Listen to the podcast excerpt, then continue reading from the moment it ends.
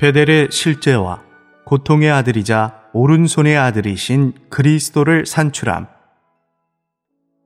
28주 5일 아침의 누림 창세기 35장 27절 야곱은 기럇 아르바 곧 헤브론 근처 마무레에 있는 자기 아버지 이삭에게 왔다.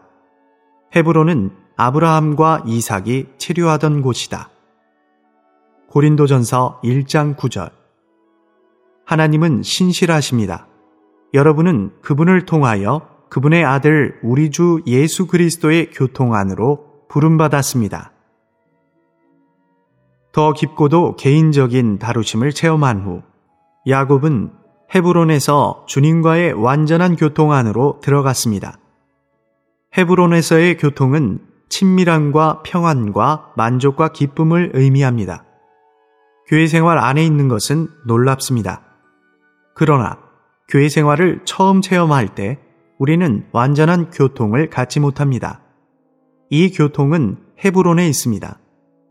오늘 교회 생활 안에 있는 많은 사람들의 영적인 상태가 주님과 친밀하거나 평안하거나 만족하거나 기쁨으로 가득하지 않습니다. 우리는 교회 생활 안에 있다 할지라도 여전히 계속 여행하여 헤브론에 이르러 주님과의 완전한 교통 안으로 들어가기까지 더 깊고 더 개인적인 다루심들을 통과해야 합니다. 이 교통 안에서 우리는 우리와 주님 사이에 완전한 기쁨과 만족과 평안과 친밀함을 가질 것입니다. 오늘의 읽을 말씀.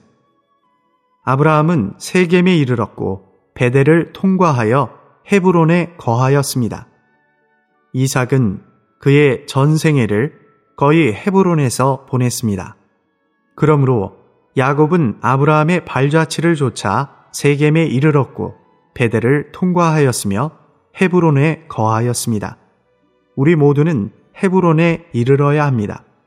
우리가 교회 생활 안에 있다 할지라도 우리의 영 안에서 계속 여행하여 헤브론에 이를 때까지는 안식과 완전한 평안과 만족과 기쁨과 친밀함을 가지지 못합니다. 여기 헤브론에서 우리는 주님과의 놀라운 친밀함을 누립니다. 헤브론은 또한 우리의 생명이 성숙하는 장소입니다. 야곱이 헤브론에 도착하자 하나님께서 야곱 안에서 하신 일도 완성되었습니다. 이후로 야곱은 계속 헤브론에 거하였는데 그곳은 이전에 아브라함과 이삭이 거했던 곳입니다. 헤브론은 항상 교통 안에 머문다는 뜻입니다. 그것은 하나님과 교통할 뿐 아니라 그리스도의 몸의 다른 지체들과 함께 교통하는 것입니다. 베델은 야곱이 오랫동안 거한 땅이 아니었습니다. 오직 헤브론이 아브라함과 이삭과 야곱 세 사람이 오랫동안 거했던 땅입니다. 이것은 우리가 하나님의 능력인 세겜을 알아야 하는 것처럼 하나님의 집인 베델을 알아야 하지만 하나님의 집에 대한 지식 안에 사는 것이 아니라 하나님의 집의 교통 안에 매일 살아야 함을 의미합니다.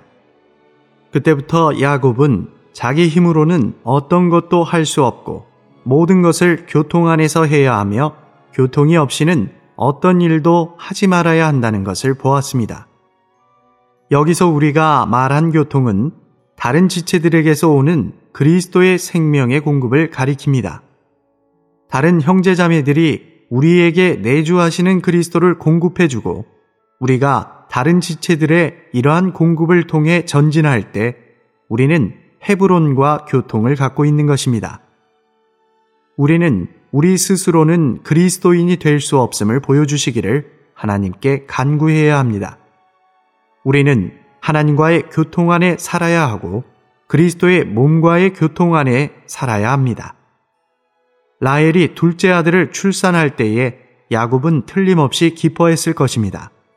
그러나 야곱은 그의 마음에 사모하는 라헬이 죽어가고 있다는 것을 갑자기 깨닫게 되었습니다. 베냐민은 오고 있었지만 라헬은 떠나고 있었습니다. 베냐민의 탄생과 라헬의 죽음이 동시에 일어났다는 사실은 야곱이 천연적으로 선택한 것을 이름으로써 아들을 얻었음을 뜻합니다. 이 메시지에서 중요한 점은 야곱이 천연적으로 선택한 것을 이름으로써 그리스도를 얻었다는 것입니다.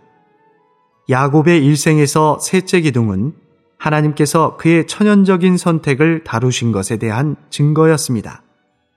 우리가 교회 생활을 체험한 후 우리의 천연적인 선택은 뒤에 버려두어야 합니다. 교회 안으로 들어오기 전에 우리는 여전히 천연적인 선택을 가지고 있었고 하나님은 그것을 참으셨습니다. 그러나 어느 정도 교회 생활을 체험한 후 하나님은 더 이상 그것을 참지 않으실 것입니다.